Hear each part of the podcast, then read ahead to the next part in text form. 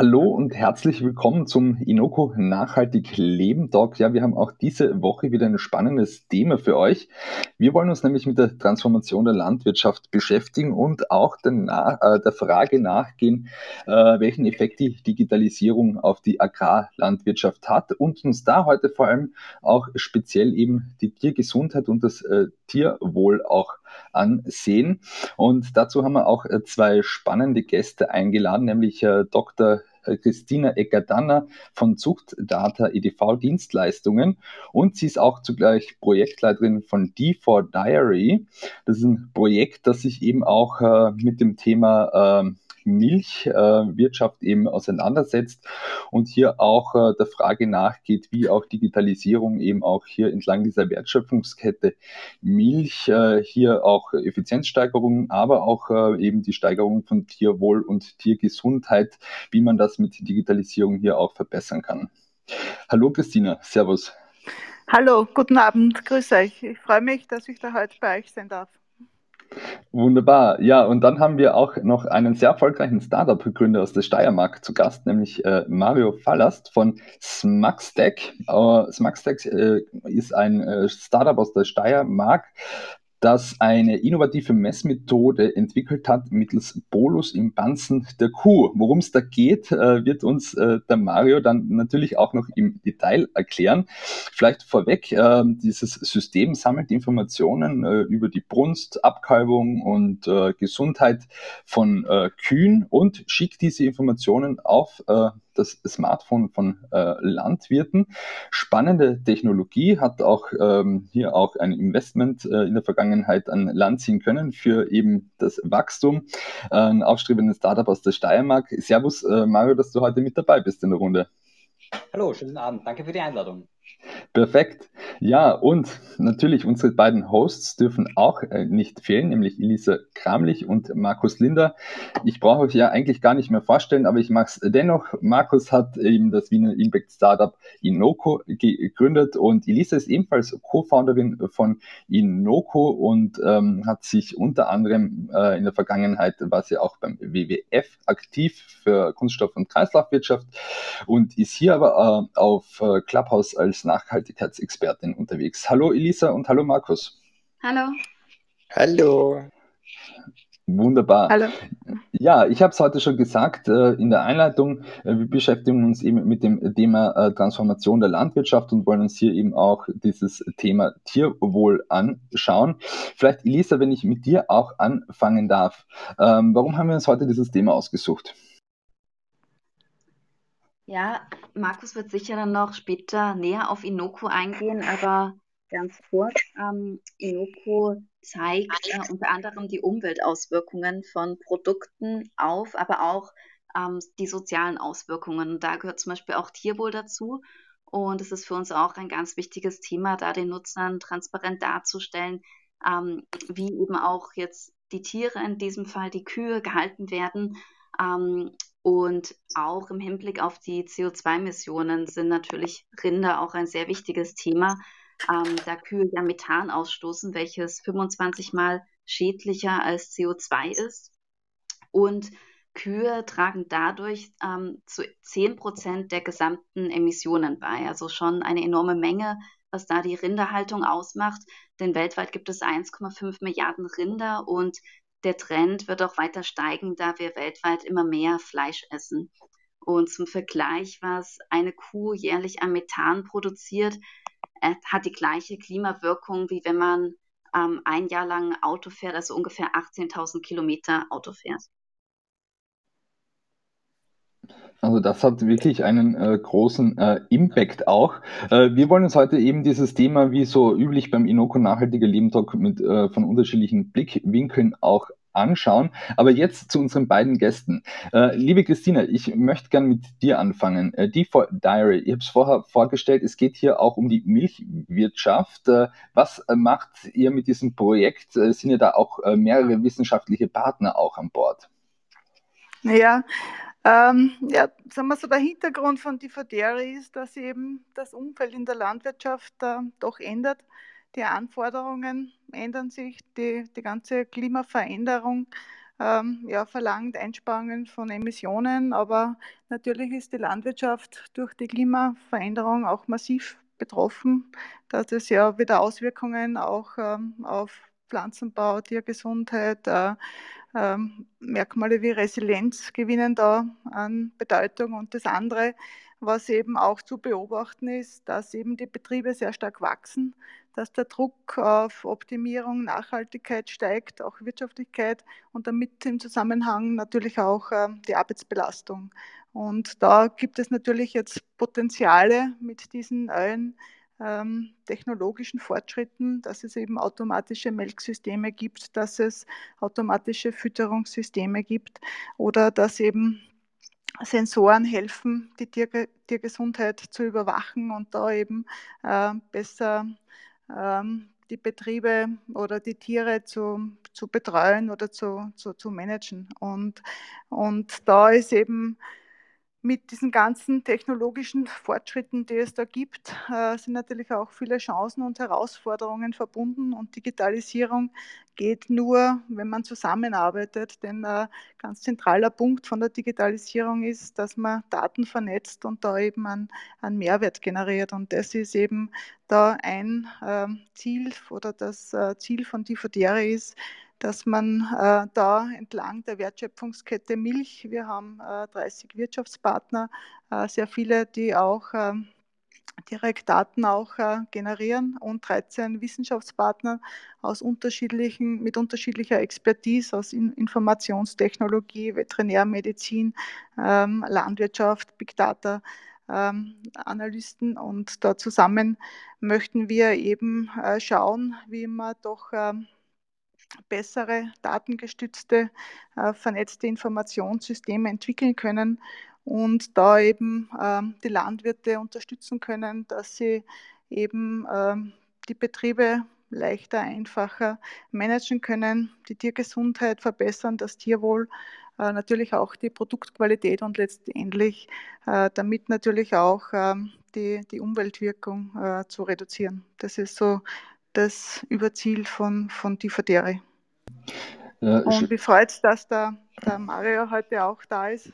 Smackstack ist auch eben ein Partner in, bei Tifadere eben ein Partner, auch äh, Teil dieses Projekts von D4Dairy. Mario, ich habe es eingangs erwähnt, äh, diese Messmethode mittels Bolus im Banzen der Kuh.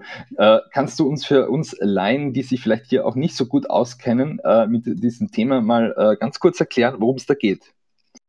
Ja, sehr gerne. Also äh, es geht technisch gesehen darum, dass wir äh, Informationen und Daten messen direkt im, im Magen der Tiere. Also es gibt mehrere Methoden, äh, die Aktivität, die Körpertemperatur von Rindern zu messen. Und wir machen das, indem wir die Tiere einen Sensor schlucken lassen. Ähm, der bleibt dann in einem der Mägen der Kuh liegen, ähm, stört sie auch nicht die nächsten Jahre bis an ihr Lebensende und der misst sendet Daten nach draußen, die werden dann auf einem Server analysiert, auf bestimmte Muster äh, untersucht und äh, Landwirt, Landwirtin oder andere Entscheidungsträger auf einen Betrieb bekommen diese Rohdaten, wenn sie möchten, aber insbesondere auch schon Auswertungen und äh, Alarm, Alarme, Alarmierungen, wenn da irgendwas mit den Tieren, äh, mit einem der Tiere äh, nicht nicht äh, optimal ist. Ja? Also es geht vor allem darum, früh zu erkennen, wenn etwas Bestimmtes im Leben einer Kuh passiert. Das muss nicht immer eine Krankheit sein, das kann auch eine Abkalbung sein. Auch da ist es sehr wichtig, früh zu erkennen, äh, dass das der Fall ist. Und natürlich ein ganz wichtiges Thema, auf das werden wir, glaube ich, beim Thema Nachhaltigkeit und CO2 einsparen noch einmal kommen, ist natürlich eine erfolgreiche Besamung der Kuh, ähm, die in, mehreren, in mehrerlei Hinsicht äh, sehr, sehr relevant ist. Und da äh, sind unsere Algorithmen sehr ganz vorne dabei, äh, um das gut zu erkennen. Du sagst es eben auch die CO2-Einsparung. Wir wollen uns natürlich hier auch eben mit Klimaaspekten beschäftigen. Ähm, wenn wir schon auch jetzt bei diesem Thema auch sind, wie geht's, was, was für einen Mehrwert liefert ihr hier da, um auch diese negativen Folgen der Klimakrise eben abzuschwächen? Mario. Ja, also vielleicht nur kurz erwähnt, wir sind aus der Steiermark, aber mittlerweile sind unsere Produkte natürlich weltweit im Einsatz, mittlerweile in der Phase äh, Scale-up. Das heißt, es sind durchaus äh, schon einige Betriebe ausgestattet auf der ganzen Welt und ich glaube, das hat auch vor allem, wenn man die Zukunft sieht, es sind noch sehr wenige Betriebe mit solchen äh, Monitoring-Lösungen ausgestattet, es sind ein paar Prozent. Ähm, das heißt, da gibt es auch noch die, die, das Potenzial, auch diese technisch auszustatten und, und vor allem auch diese Vorteile von äh, digitalen, äh, digital unterstützten Werkzeugen ähm, da äh, zu platzieren. Ja, also hauptsächlich geht es darum, wie gesagt, früh zu erkennen, wenn etwas nicht optimal läuft. Ja, ähm, das ist, wie gesagt, sehr oft sind das eben Krankheiten, die man früh erkennen muss und früh erkennen kann, die sich beispielsweise in der einer, einer Körper, Erhöhung der Körpertemperatur zeigen. Und ähm, das alles hat Einfluss auf die, auf die Lebens, auf die, äh, auf das Alter, das eine Kuh erreichen kann. Und man kann sich das relativ leicht vorstellen, je länger, je länger eine Kuh äh, Milch geben kann, desto geringer ist sozusagen der Anteil äh, ihrer, ihrer jungen Jahre, wo sie noch weniger Milch gibt oder keine Milch gibt. Und äh, damit äh, erhöht sich sozusagen die durchschnittliche Milchleistung pro Lebenstag äh, und damit auch ganz automatisch der äh, CO2 und Methan, von dem Methanausstoß dieses Tieres, ja, pro Liter Milch. Mhm. Also das ist quasi äh, hier auch dieser Anspruch. Ähm, Markus, wenn wir das auch äh, diskutieren, eben auch von dieser äh, Sichtweise des Methanausstoßes, äh, ihr mit Inoko beschäftigt euch ja auch mit dieser Thematik, auch mit dem CO2-Ausstoß. Äh, wo siehst du, siehst du hier auch diese Verbindungen zwischen eben äh, dem Tierwohl und hier auch ähm, dem Impact fürs Klima? Ja, ich, ich muss sagen, ich habe den Aspekt noch gar nicht gesehen, äh, aber natürlich plausibel, äh, dass man sagt, wenn man die Lebensdauer der Kuh erhöht und wenn man sozusagen die, die produktiven Jahre äh, der, Kuh sozusagen verlängert, dass das über die Gesamtlebensdauer dann die CO2-Äquivalent, äh, also man spricht ja von, von, wir sprechen immer über CO2-Äquivalent, wo dann eben auch der Methanausstoß entsprechend mit berücksichtigt wird, äh, klingt natürlich plausibel, dass man sagt, dass man da entsprechend auch Einsparungen erzielen kann. Und aus Tierwohlsicht äh, kann ich natürlich nicht beurteilen, wie sich das für eine Kuh anfühlt, wenn sie da einen, einen Sensor schluckt. Aber äh, je, je, je, schneller dass man Krankheiten erkennt und eben dann vielleicht rechtzeitig ähm, reagieren kann, äh, kann man durchaus vorstellen, dass das auch aus Tiergesundheitssicht oder Tierleitsicht von Vorteil ist. Aber da kann uns sicher der Mario mehr dazu erzählen. Ja, vielleicht auch noch eine kurze Ergänzung dazu, was mich interessieren wird. Also ich denke auch, dass die längere Lebensdauer dann zu geringeren CO2-Emissionen führen kann. Aber was immer noch viel ausmacht, ist ja dann der CO2, äh, der Methanausstoß, während die Kuh lebt. Ähm, vor allem ähm, hat da die Fütterung ja auch einen sehr großen Einfluss. Also mich würde auch interessieren, ob es da vielleicht schon neue Entwicklungen gibt, wie man die Fütterung optimieren kann. Ich habe da beispielsweise gelesen, dass man mit Seegras ähm, die Emissionen da stark reduzieren kann, also die Methanbildung bei Schafen um 85 Prozent reduzieren mhm. kann und dass mhm. jetzt gerade da auch Versuche mit Kühen unternommen werden. Vielleicht könnt ihr dazu auch noch mehr erzählen, Mario und Christian. Mhm. Also ähm, vielleicht ganz kurz zusammengefasst, es muss natürlich auch bei dem Prozess, der da jetzt in der, in der Kuh passiert, muss es einen optimalen, ich sage jetzt mal Betriebspunkt aus der Verfahrenstechnik, aus der, aus der, äh, aus der Technik übernommen geben, äh, wo, wo sozusagen das Verhältnis zu dem äh, zwischen Milch und dem, was äh, dazu an Methan produziert wird, ähm, der richtige ist. Das ist natürlich ein bisschen ein komplexes, das nicht ein bisschen, sondern ein sehr komplexes Thema, weil, äh, wie du gesagt hast, es hängt sehr stark natürlich vom Futter ab, aber nicht nur von dem, was man verfüttert, sondern auch wann man es verfüttert, in welcher Zusammensetzung über die Zeit man es verfüttert. Kurz zusammengefasst, das ist ein sehr komplexes Thema, äh, wo, glaube ich, noch einiges an, an Forschungsbedarf auch da ist und wo es erst, ich würde mal sagen, erst seit wenigen ja noch die, die Möglichkeit gibt, das auch wirklich sinnvoll ähm, zu analysieren und diese komplexen Mechanismen zu verstehen. Aber Christa, über den Stand der Forschung, dazu kannst du vielleicht ja auch ein bisschen was sagen. Ja. Du bist ja, was die Forschungsthemen betrifft, natürlich da ganz vorne dabei. Ja, na, zum, zum Thema Treibhausgasemissionen und, und Landwirtschaft, ich sage jetzt einmal, ähm, in Österreich sind die Gesamtemissionen aus der, der Landwirtschaft 10 äh, Prozent und nicht nur der Kühe.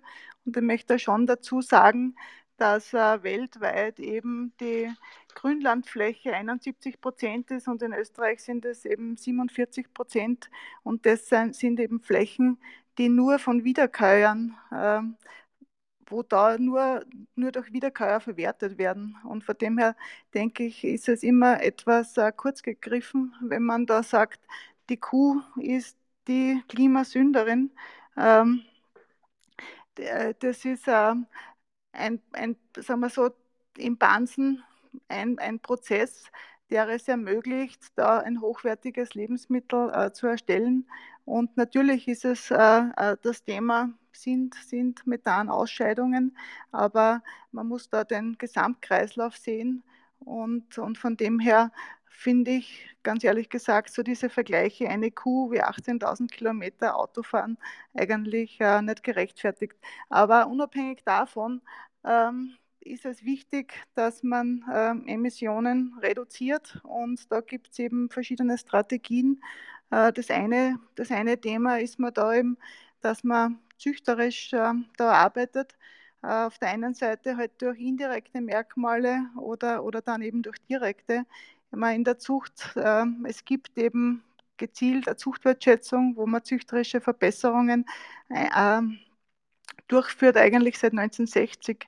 Und früher hat man halt sehr stark den Fokus auf Milchleistung gesetzt. Wenn man schaut von 1960 bis auf 2020 hat sich die Milchleistung pro Kuh von 3500 Kilo auf 7800 Kilo erhöht. Und weil wir vorher von der Nutzungsdauer gesprochen haben, die Lebensleistung die Kombination aus Nutzungsdauer und Leistung hat sich zum Beispiel von 1919, von 1990 von 19.000 auf 30.000 Kilo erhöht. Das ist einmal ein ganz wesentlicher Faktor, um eben ähm, effizienter zu sein und da eben die Ressourcen besser einzusparen. Und das andere Thema ist, wo man natürlich da auch in der Zucht arbeitet, dass man die Gesundheit verbessert und, und da eben so wie der Mario im Prinzip auch mit den Sensoren, dass man die Fruchtbarkeit verbessert und dadurch ähm, weniger Ausfälle hat, die die Kühe langlebiger macht. Aber noch effizienter ähm, ist man Richtung Treibhausgasemissionen verbessern. Natürlich, wenn man das direkte Merkmal ähm, Methan in der Zucht berücksichtigen kann. Das Problem oder die Herausforderung ist, wie man da äh, entsprechende umfangreiche Datensätze von, von Methanmessungen von Kühen bekommt. Aber das ist ein Thema, ähm, mit dem man sich da in Zukunft beschäftigen wird. Und da ist die Erwartung, dass das bis zu, bis zu 20 Prozent, wenn man nur direkt auf das Merkmal äh, Methan selektiert, so in zehn Jahren eigentlich möglich wäre oder zehn bis 20 Jahren. Es gibt unterschiedliche Studien dazu. Und da, der andere wichtige Bereich, der auch in der Größenordnung ist, ist das ganze Thema Fütterung. Und da ist natürlich äh, Fütterung ist, äh, wie vorher angesprochen worden ist, eben Futterzusatzstoffe. Aber das andere Thema ist eben auch, welche Futtermittel man verwendet. Und die Frage ist natürlich auch immer, wie man Futtermittel bewertet bezüglich der Treibhausgasemissionen ob das eine Bewertung ist, ähm, wo eben auch die Gewinnung und Transport mit berücksichtigt wird. Und da jetzt zum Beispiel in der österreichischen Milchwirtschaft wird eben kein, kein Gentechnik äh, verändertes Soja eingesetzt. Darum ist man da eben auch äh, eigentlich bei den Emissionen äh, ziemlich gut. Und, und in dem Bereich Fütterungsoptimierung ist sicher noch weiter Potenzial. und das Potenzial ist auch in der Haltung. In der, in der Düngeausbringung, bodennahe Verschlauchung und, und äh, Gülleabdeckung und solche Bereiche. In Summe gibt es so Forschungsarbeiten, wo man schätzt, dass man so diese Treibhausgasemissionen in der Rinderwirtschaft so durch die verschiedensten gezielten Maßnahmen wahrscheinlich so um rund äh, 30 Prozent äh, senken wird, wird können. Und natürlich der ganze Bereich mit Ressourceneffizienz und Produktqualität, was wir da eben auch äh, durch, durch diese ganzen Möglichkeiten der Automatisierung haben und diese ganzen neuen, neuen äh, Hilfsmittel, ähm, tragt, das tragt alles dazu bei, dass, man das, dass das letztendlich äh, nachhaltiger werden kann und eben auch ähm, die Umweltbelastung äh, reduziert werden kann. Ja, zum Thema Messung und, und Forschung und da vielleicht auch erwähnt, dass da auch in Raumberg-Gumpenstein, also äh, der führenden landwirtschaftlichen Forschungs oder der landwirtschaftliche Forschungseinrichtung äh, des Bundesministeriums äh, da auch ja eigene Infrastruktur da ist, wo man den Methanausstoß von Kühen direkt messen kann. Und äh, da kann man sozusagen sich den, den, Ablauf von was passiert im Pansen eines Tieres bis nach draußen dann äh, sehr gut rekonstruieren. Wir äh, als Maxtec äh, liefern ja seit 2009 äh, für die Forschung Sensoren, wo man eben direkt im Pansen auch diese chemischen Parameter messen kann. Ähm, und das ist auch wieder ein Beispiel, wo eigentlich die Forschung noch relativ jung ist, ja, weil es einfach technisch vorher nicht möglich war, diese Prozesse, die im, im Tier passieren, überhaupt erst zu, zu messen und zu verstehen. Ja. Mhm. Was ich bei der ganzen Diskussion auch spannend finde, ist, dass es auch ein ganz guter Beisp guten Beispiel hier gibt im Hinblick auf Gegensatz von ähm, Klimaschonen auf der einen Seite und Tierwohl auf der anderen Seite, weil man könnte natürlich wahrscheinlich aus CO2-Sicht argumentieren und sagen, ja, man muss versuchen, die Milchleistung der Kühe zu erhöhen und ähm, noch mehr Liter Milch pro Kuh pro Tag sozusagen versuchen rauszubekommen und in die Richtung zu züchten. Auf der anderen Seite hat man natürlich aus Tierwohlsicht das äh, gegenläufige äh, Ziel, nämlich die, die äh, Milchmenge auf ein verträgliches Maß zu reduzieren, das halt dann nicht zu regelmäßigen Entzündungen ähm, beim, beim Eut, im, im Euter führt. Und ähm, das finde ich ganz interessant, dass bei all dem, was wir hier diskutieren, das nicht immer so linear ist, es nicht immer nur ist, ja, äh, CO2 reduzieren, sondern dass es eben auch äh, Themen gibt, wo sich die, die Ziele einem einfach fast widersprechen. Oder das andere Thema mhm. äh, Biomilch versus konventioneller Milch, ähm, wo es ähm, ja, ja auch ähm, die Situation teilweise so ist, dass halt dann die äh, Biomilch, wenn ich das richtig in Erinnerung habe, unter gewissen Umständen höhere Emissionen auch verursachen kann äh, als, die, als die konventionelle Milchwirtschaft. Und das ist für mich auch ein ganz spannendes ähm, Spannungsfeld.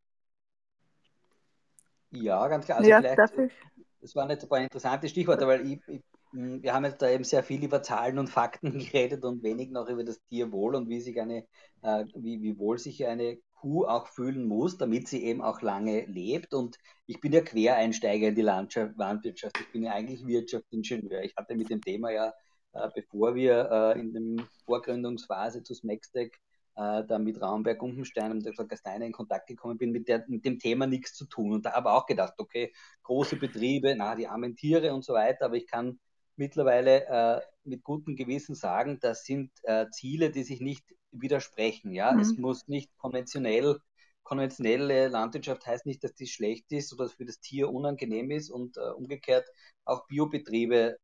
Das heißt nicht unbedingt, dass, dass, dass es dem Tier dort unbedingt besser geht. Ja? Also um einerseits, um, um diese hm, CO2-schonende lange Lebensdauer zu erreichen, braucht es einfach gesunde Kühe, ja, mhm. die und die müssen sich dann auch wohlfühlen. Ja, man muss den Kühen auch ein Maximum an Komfort bieten. Das ist jetzt nicht nur, damit die, damit die Kühe so, so schön gemütlich haben, sondern das hat auch finanziell rentiert sich das für den Landwirt. Ja, und das finde ich irgendwie auch sehr, sehr, sehr gut zu wissen, dass das kein Widerspruch ist. Ja, es, mhm. die, auch die Fütterungsoptimierung, damit eben das Tier eben nicht die ange, angesprochenen Entzündungen äh, hat äh, und eben keine Klauenerkrankungen bekommt, das hat nicht nur positive Auswirkungen auf das Wohlfühlen der Tiere, sondern ganz klar direkte finanzielle Auswirkungen und auch Notwendigkeiten für den Landwirten.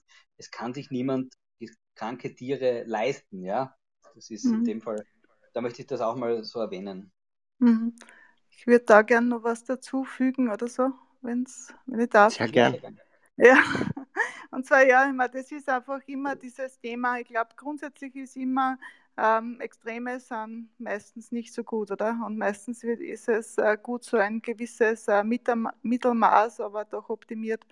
Und äh, wir haben uns, es ist ja immer so, dieses ähm, landläufig wird oft gesagt, ja, sehr oft hört man irgendwie diesen Begriff Massentierhaltung. Die Frage ist immer, was ist denn das wirklich? Äh, viele verstehen da einfach ähm, eine große Anzahl von Tieren auf dem Bestand, oder?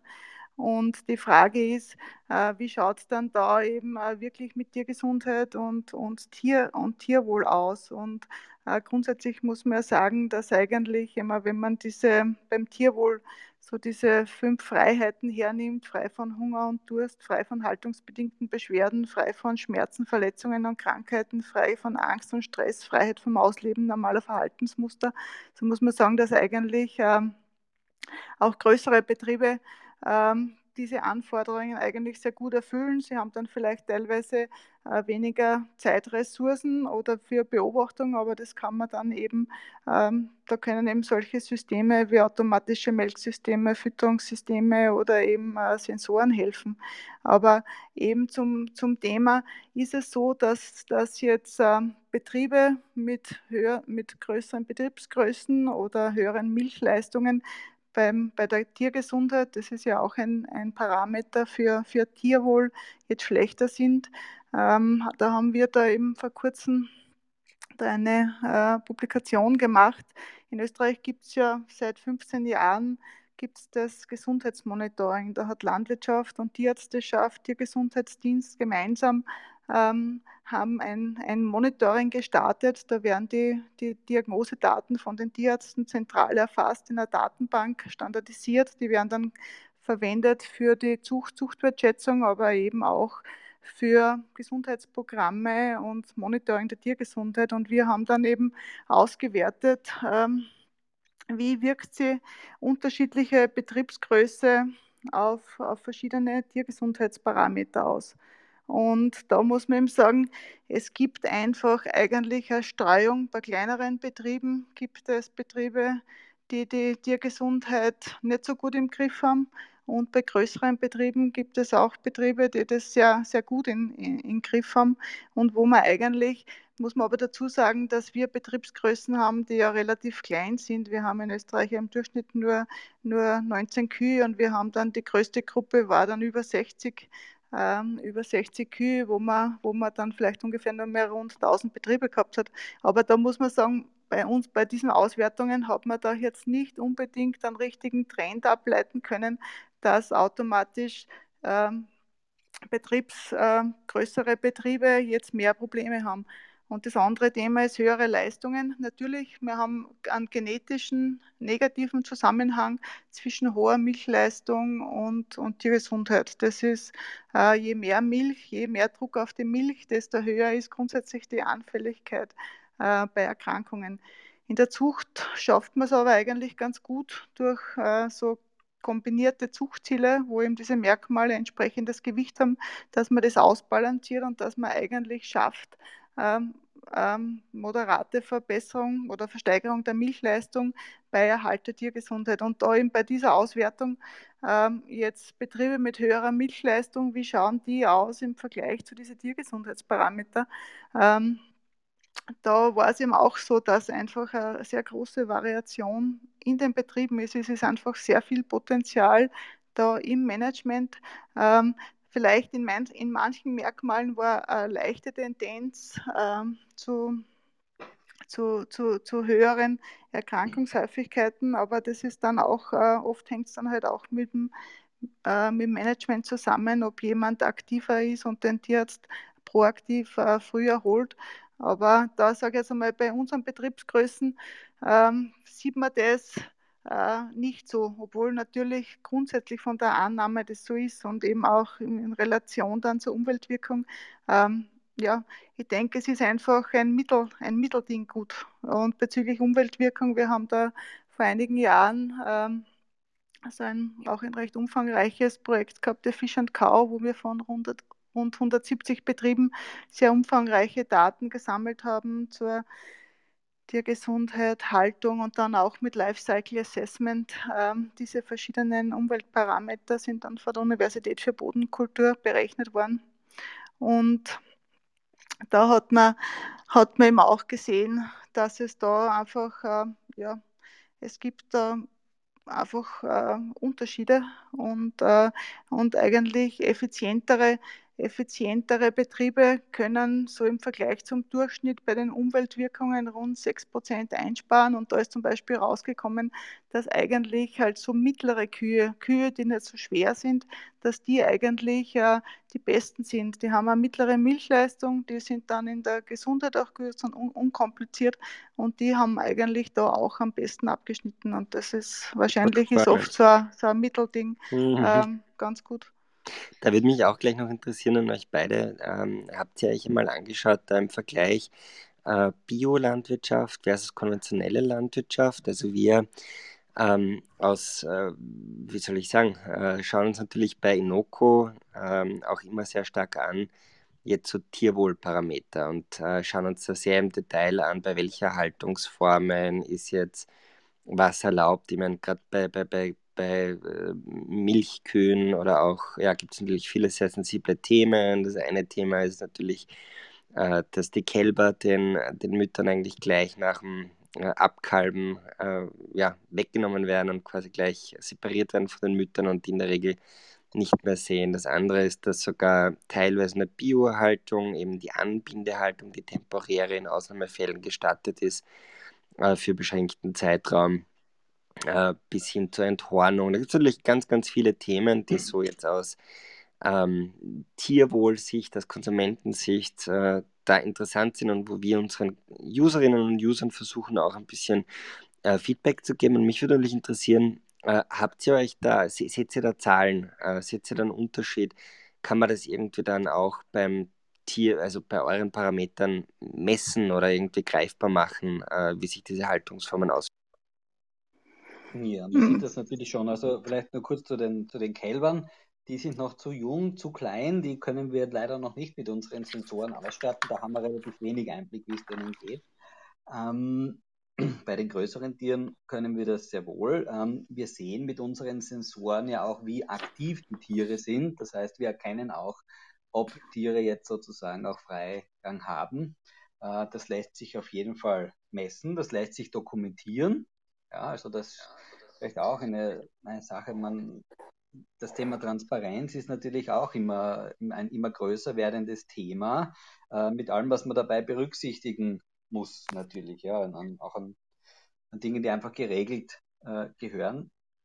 Ähm, vielleicht ein Beispiel, ähm, wir haben in der Vergangenheit, das ist jetzt schon zwei, zwei Jahre her, bei einem Projekt mitgemacht vom äh, Westdeutschen Rundfunk, das nennt sich die Superkühe.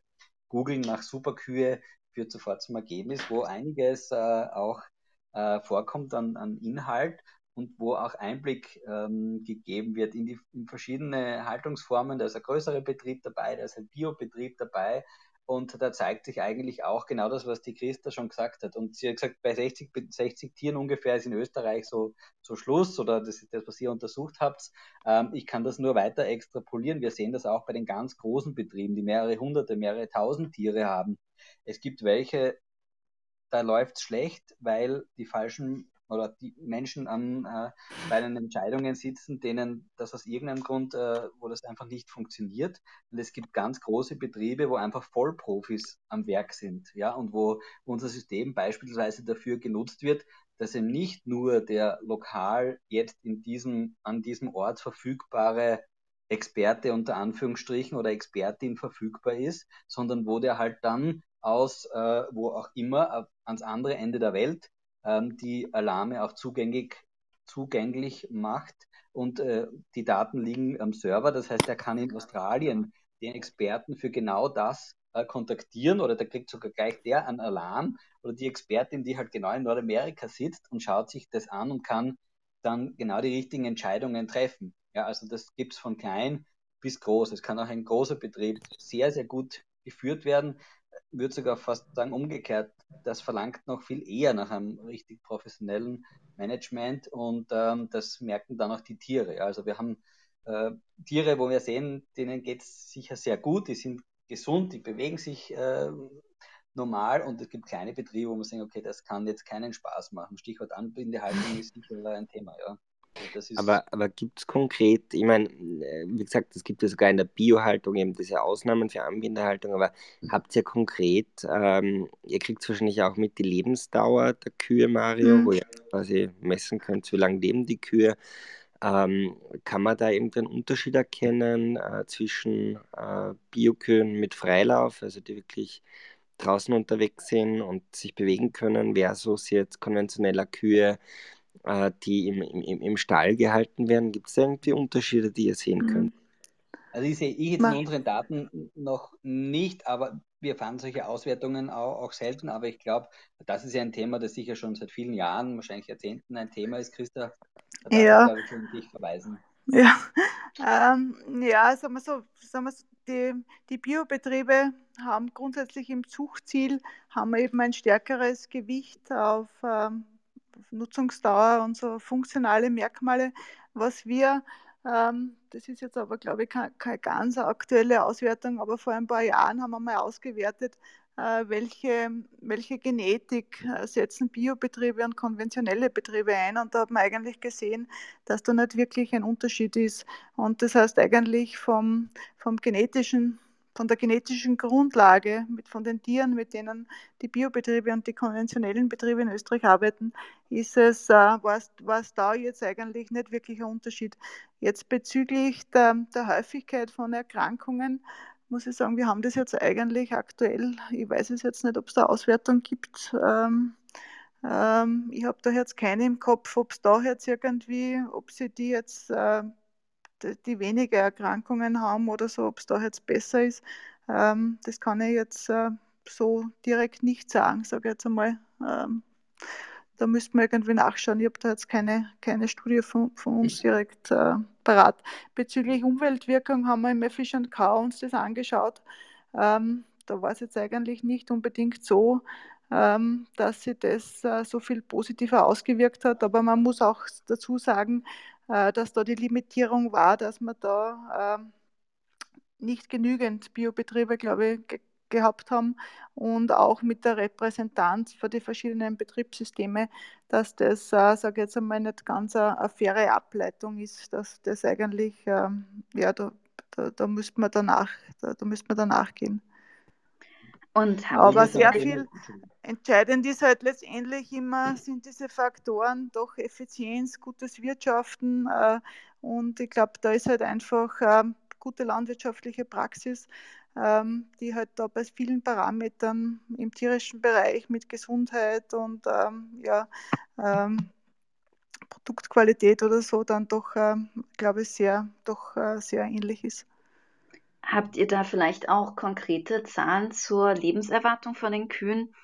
Weil oft ist es ja so, dass die Milchkühe nur fünf Jahre alt werden. Na, na bei uns sind, äh, kann das, äh, sagen wir so, sie haben irgendwie ein bisschen über vier Kälber, unterschiedlich nach Rassen, knappe vier Jahre Nutzungsdauer, sonst müsste das gerade. Genau, ich glaube 3,86 äh, Jahre sind es für das Fleckvieh in Österreich. Das machen ja. 75 Prozent der Rinder aus. Genau. Und bei 6,3 Jahren sind das äh, dann die, ist das Durchschnittsalter. Genau. Und über vier und über vier Abkalbungen. Und wir sind da in Österreich äh, sicher international äh, sehr weit vorn. Und da muss man eben sagen, wir haben eben seit 1995 ähm, gibt es eine Zuchtwertschätzung für Nutzungsdauer und die, seit 1998 ist die Nutzungsdauer mit einem sehr hohen Gewicht im Zuchtziel. Und bis dahin hat man wirklich gesehen, dass die Nutzungsdauer zurückgegangen ist. Aber jetzt sieht man einfach wieder diesen, kontinuierliche, diesen kontinuierlichen Anstieg und, wir, und die Nutzungsdauer ist eigentlich ein erbliches Merkmal und da sieht man einfach eine, eine Verbesserung und das äh, sage jetzt einmal, geht sehr gut in die Richtung. Eh, wie ich vorher gesagt habe, in Kombination mit der Lebensleistung. 1990 haben wir im Durchschnitt in Österreich rund 19.000 Kilo Lebensleistung gehabt. Jetzt 2019 waren es über 30.000. Super spannend. Also ja. bei uns bei Noco ist natürlich ähm, ja, Tierwohl ein Riesenthema, ist CO2 ein Riesenthema. Vielleicht für jene, die Zuhörerinnen und Zuhörer, die Noco noch nicht kennen. Äh, mit Inoko entwickeln wir eine App, die es ähm, Konsumentinnen ermöglicht, letztendlich im Einklang mit ihren ökologischen, sozialen und Wellbeing-Prioritäten ähm, zu konsumieren.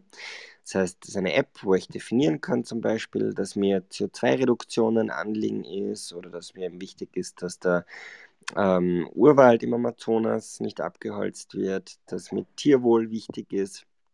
Und dann habe ich die Möglichkeit, äh, meinen Einkaufszettel, nicht den Einkaufszettel, sondern den Kassenzettel von äh, Billa, Spar und Co. mit der App zu scannen und bekomme dann im Prinzip eine Analyse äh, im Hinblick darauf, wie sich mein Einkaufsverhalten jetzt ausgewirkt hat und inwiefern mein Einkauf im Einklang mit meinen Prioritäten steht. Das heißt, ich sehe jetzt hier zum Beispiel ähm, eine Einschätzung zu den CO2-Emissionen ähm, der gekauften Produkte, also zum Beispiel die äh, kategoriespezifischen CO2-Emissionen von einem Liter Milch sehen. Aber ich sehe dann halt auch abhängig von äh, der Marke und dem Gütesiegel der Milch in dem Fall, die ich gekauft habe, ähm, was hier im, im Hinblick auf äh, Tierwohl dahinter steht. Das heißt, ich sehe zum Beispiel, ob ich bei der Milch, die ich gekauft habe, ob da jetzt Anbindehaltung in Ausnahmefällen äh, oder generell erlaubt ist oder eben nicht. Ich sehe eben, äh, ob da zum Beispiel, und ihr habt es vorher angesprochen, erlaubt wäre, ähm, äh, Soja aus, aus Übersee äh, äh, zu füttern oder ob es erlaubt wäre, zum Beispiel Palmöl aus nicht zertifizierten äh, Quellen dazu zu füttern, um den Fettgehalt der Milch zu erhöhen.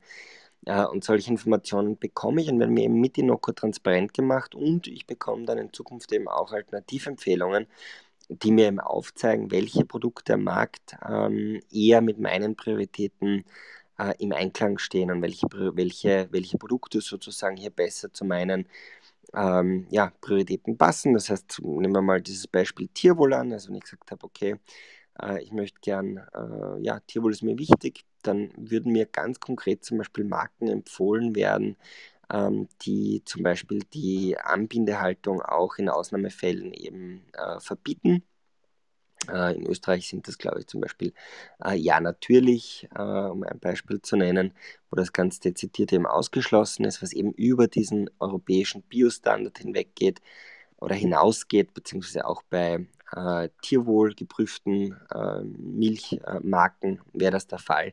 Und so möchten wir eben Konsumentinnen dabei unterstützen, wirklich im Einklang mit ihren Prioritäten zu leben, weil wir einfach sehen, dass wir als Konsumenten natürlich eine wahnsinnige Macht haben und die Macht haben hier mit unseren Kaufentscheidungen letztendlich jeden Tag für die Welt, in die wir leben möchten, äh, abzustimmen. Weil wenn wir äh, die Produkte nicht kaufen, werden sie langfristig nicht produziert werden. Und ja, wenn ihr äh, noch nicht äh, Inoko äh, kennt, darf ich euch exklusiv einladen, äh, mit dem Sign-up-Code Clubhouse21 euch die App runterzuladen. Also man kann die App heute schon runterladen in Österreich im Android Store und im ähm, Apple, Apple Store und kann dann eben mit diesem Zugriffscode äh, Clubhouse21 äh, sich als ähm, Early Test User registrieren und wir freuen uns dann natürlich ähm, über neue Test-User, die uns dann auch Feedback geben und die uns helfen, hier das Produkt entsprechend weiter zu verfeinern und zu verbessern. Und äh, im Herbst ist geplant, Inoko in Österreich als ersten Markt zu launchen und auch dann offiziell äh, freizugeben. Und da kommen natürlich noch viele coole Features dazu. Aber das ist natürlich eben eine Möglichkeit, wo ich mir halt dann anschauen kann, ähm, ja, welche Milch da letztendlich landet äh, bei mir im Kühlschrank. Und eins, was wir halt aus, aus vielen Aspekten, sei es das Tierwohl, sei es äh, die, die CO2-Thematik äh, und, und viele andere Themen trotzdem natürlich immer empfehlen ist, die Milch, den Milchkonsum, den Kuhmilchkonsum entsprechend zu reduzieren. Also ich persönlich mache das zum Beispiel so, dass ich mein Müsli äh, mit pflanzlicher Milch äh, trinke und äh, nicht trinke, sondern esse und versuche eben hier Milch ähm, einzusparen. Aber wenn ich halt dann äh, mein, mir einen Kaffee mache, dann trinke ich den trotzdem ganz gern mit Kuhmilch und ja, gönnen mir dann sozusagen den Schluck. Aber ich glaube, äh, wir sollten auf jeden Fall, also auf jeden Fall ratsam, wenn man kann und, und wenn man die Möglichkeit hat und wenn man will, die Milchkonsum auf ein verträgliches Maß äh, zu bringen. Äh, und, und ja, dabei unterstützen wir mit den Oko. Das gut, ja, ich bin seit heute Nutzer von Inoko. Ich äh, bin schon gespannt, was äh, mein Kassenzettel mir aus mir so sagt. Beziehungsweise was Inoko zu meinem Kassenzettel sagt. Super, das freut mich. Gut, ja. Ja, ähm, also ich glaube, ja, vielleicht aus, aus, aus Sicht eines der Sensor, Sensorhersteller, ähm, ich glaube, technisch ist schon sehr viel möglich, dass auch der reduzierte, das, was noch an Milchkonsum auch übrig bleibt, den äh, sehr nachhaltig und gewissenhaft und mit möglichst wenig negativem Impact ähm, auf die Welt äh, so abzudecken. Ich denke, es wird in Zukunft auch für die Nutzer möglich sein, äh, wirklich zu, zu sehen, was, wo kommt meine Milch her, wie ist es den Tieren gegangen. Technisch ist da schon sehr viel möglich und ich glaube, da wird sich noch einiges tun. Ja. Das bleibt sicher ein sehr, sehr spannendes Feld. Mhm. Ja, ich, ich denke, ich möchte nochmal darauf zurückkommen. Ich glaube einfach, es gibt einfach sehr viele Grünlandflächen, die nicht anders zu nutzen sind. Und von dem her ähm, denke ich, dass zusätzlich das ähm, Kuhmilch eben auch ein, ein, Wert, ein, ein, ein wertvolles äh, Lebensmittel ist, dass das eigentlich auch ähm, ganz wichtig ist, dass man diese Flächen nutzt.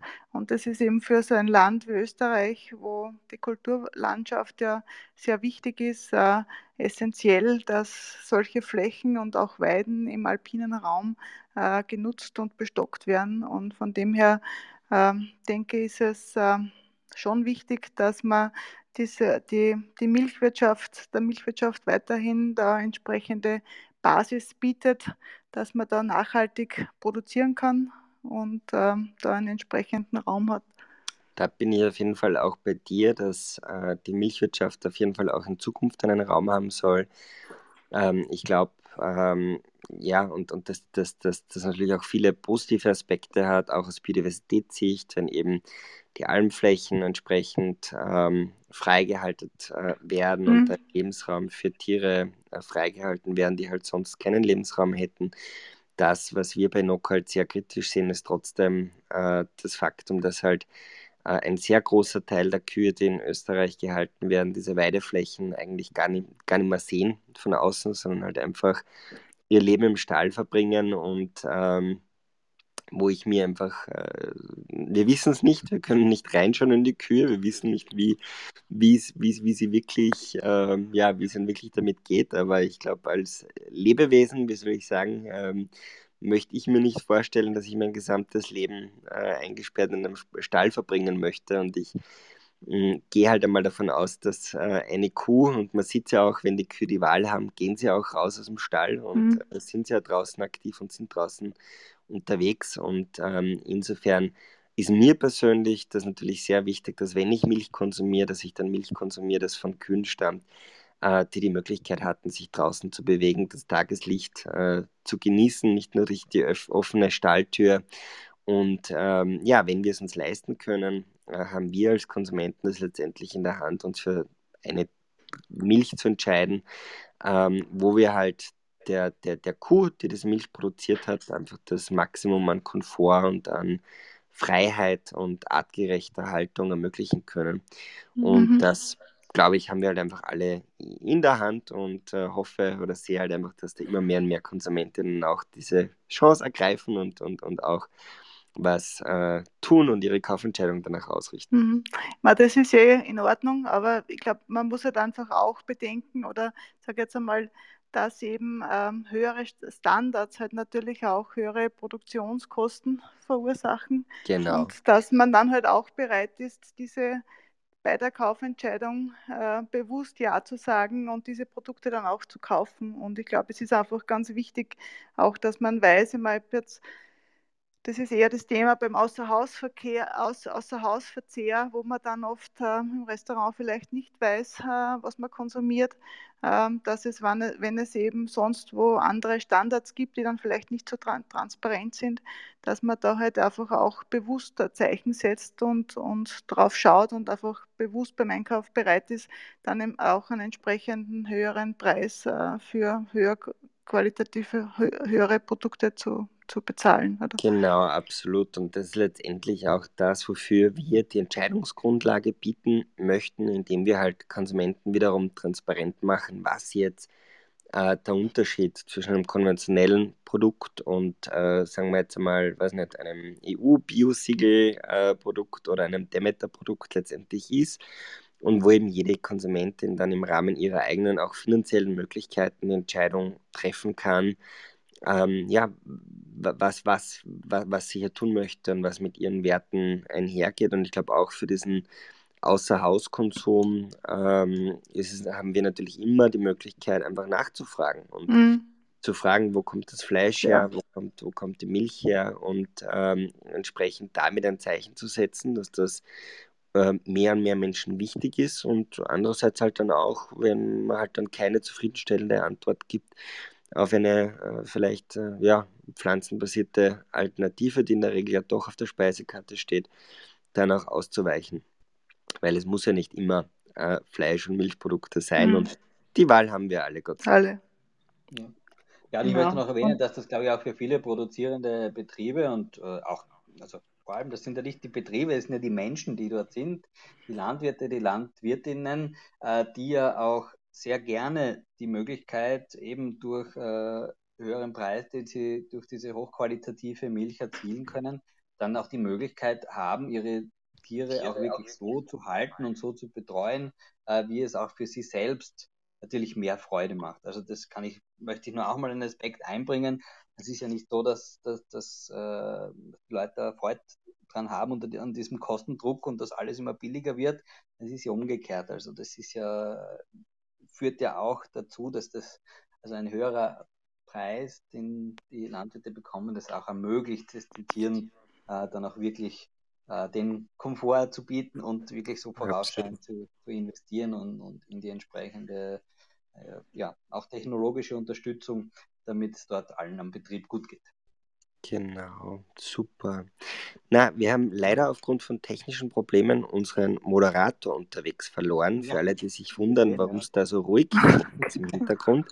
Und wir sind jetzt leider auch schon am, am Ende unserer Sendung, äh, äh unseres Podcasts angelangt. Da haben jetzt gar nicht mehr die Zeit, äh, aus dem Publikum noch Fragen sozusagen einzuholen, aber war eine wahnsinnig spannende äh, Diskussion darf mich da im Rahmen auch natürlich vom, im Namen von Martin, von der Lisa bei euch bedanken, äh, dass ihr euch da eingebracht habt und da uns versorgt habt mit super spannenden Insights. Und ähm, ja, wünsche äh, noch einen schönen Abend und herzlichen Dank fürs Dabeisein.